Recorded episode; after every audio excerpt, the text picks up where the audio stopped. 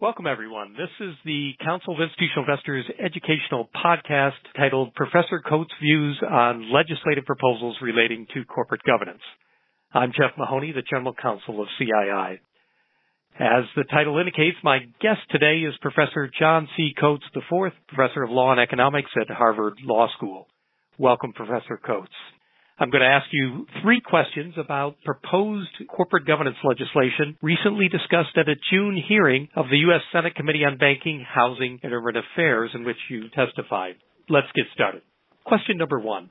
Professor, most of the discussion at the June Senate Banking Committee hearing centered on H.R. 4015, a bill to regulate proxy advisory firms.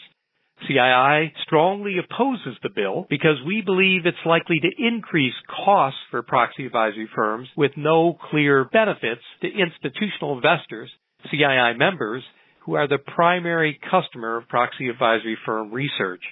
Is CII wrong to oppose this bill? What's your view on H.R. 4015? I don't think that CII is wrong. I think they're right to oppose this bill. It's, as you noted, a House bill and perhaps reflective of the differences in the two chambers. It's unlike the, many of the other bills that were considered at the same hearing, I think significantly underthought. Let's put it that way. There's a lot in it. It imposes a significant number of new restrictions and burdens on proxy advisors and in many ways goes much farther than the regulatory requirements for any other of the kinds of entities that the SEC supervises. A close analogy would be credit rating agencies and they don't have to live up to nearly the same level of uh, requirements imposed in this bill. The best part of the bill, if, if there is a piece of it that's worth thinking hard about, has to do with disclosures of conflicts of interest that the proxy advisors do potentially face given their business models and ownership. But the disclosure of conflicts can be taken care of much more readily when there's only a few advisors and many of them uh, already make disclosures about their conflicts through uh, contractual negotiations. Maybe there's a role there for the SEC to make sure that those disclosures are accurate and complete. But the breadth of the bill, which would require registration and inspections and uh, actually purport to involve the SEC in regulating the content of the advice being given, would regulate the process by which the proxy advisors communicate with companies, goes much farther than I think would be useful. Question number two. Another bill discussed at the June hearing was S536 a bill that requires publicly traded companies to disclose whether a cybersecurity expert is on their board of directors, and if not, why one is not necessary. CII has expressed public support for the stated goal of the bill to, quote, promote transparency in the oversight of cybersecurity risks at publicly traded companies, unquote. Professor, some have criticized this bill as creating a, a, slippery slope when it comes to board composition by effectively encouraging all public companies to include a cybersecurity expert on their board. Is that a valid criticism of the bill in your opinion, and what's your view on S536? I'm a supporter of this bill. I think this one was fairly carefully thought through. It's modest in what it requires. It really is the lightest of touches in terms of what it would require. Uh, you've basically summarized the entire content of the bill. It's pretty simple and straightforward. I don't think it's a slippery slope.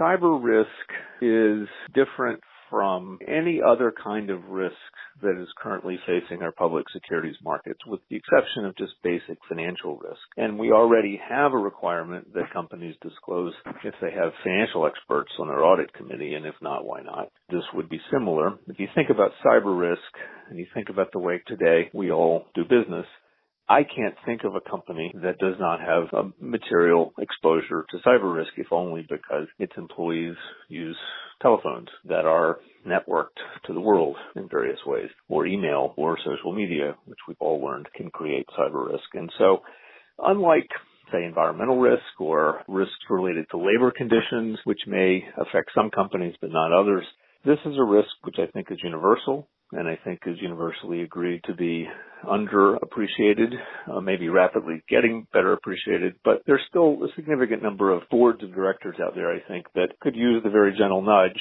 of this disclosure requirement to engage directly in thinking about whether they need cyber risk experts on their board. Again, it doesn't mandate that they have one, and they would be perfectly entitled to say we don't have one because we have a very good you know, person in the C-suite or we have very good consultants or whatever the explanation is. But at least it would force an annual engagement by the board into whether or not the company and the board have adequate cyber resources. Final question. Professor, if you were the chairman of the Senate Banking Committee, what legislation, if any, would you pursue to improve corporate governance at U.S. public companies?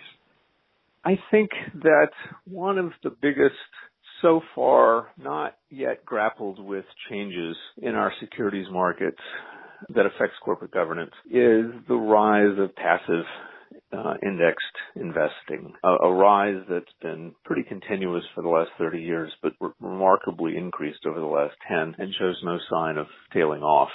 I don't think it's bad to be clear. I think that passive investing, I, I do it myself. It's a, a very good alternative for investors who are looking for low cost ways to invest in a diversified portfolio.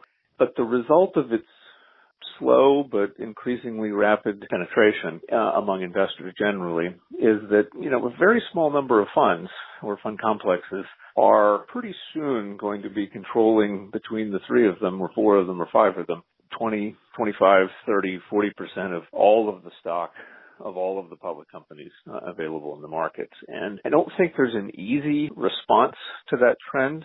So I don't have any simple recommendation to the chairman uh, if I were giving him advice, but I do think it's worth having hearings and focus and uh, some attention to whether or not the current disclosure regimes in place and diversification regimes in place are adequate to uh, the shift towards uh, more and more passive investing over time. Just to give a quick example, the funds directly regulated by the Investment Company Act, mutual funds, for example, or ETFs, have diversification requirements imposed on them, uh, both directly and through tax law. There's not the equivalent at the complex level, at the advisory level. And so, to the extent that one advisor is able to control or influence uh, many companies through a variety of different funds, there is really nothing in place now to prevent that one advisor from accumulating um, again, 20, 25% stakes. And if trends continue, that's where we're headed for the passive investors. So that would be my one top of the mind suggestion for attention. It's the biggest shift I think going on in the markets over the past 10 or 15 years. On behalf of the Council of Institutional Investors, I want to thank our special guest, Professor Coates, for taking the time to speak with us today. If you have any questions or comments regarding Professor Coates' remarks or this podcast generally, please contact me at Jeff, J-E-F-F, at CII.org. Thank you for listening and have a great day.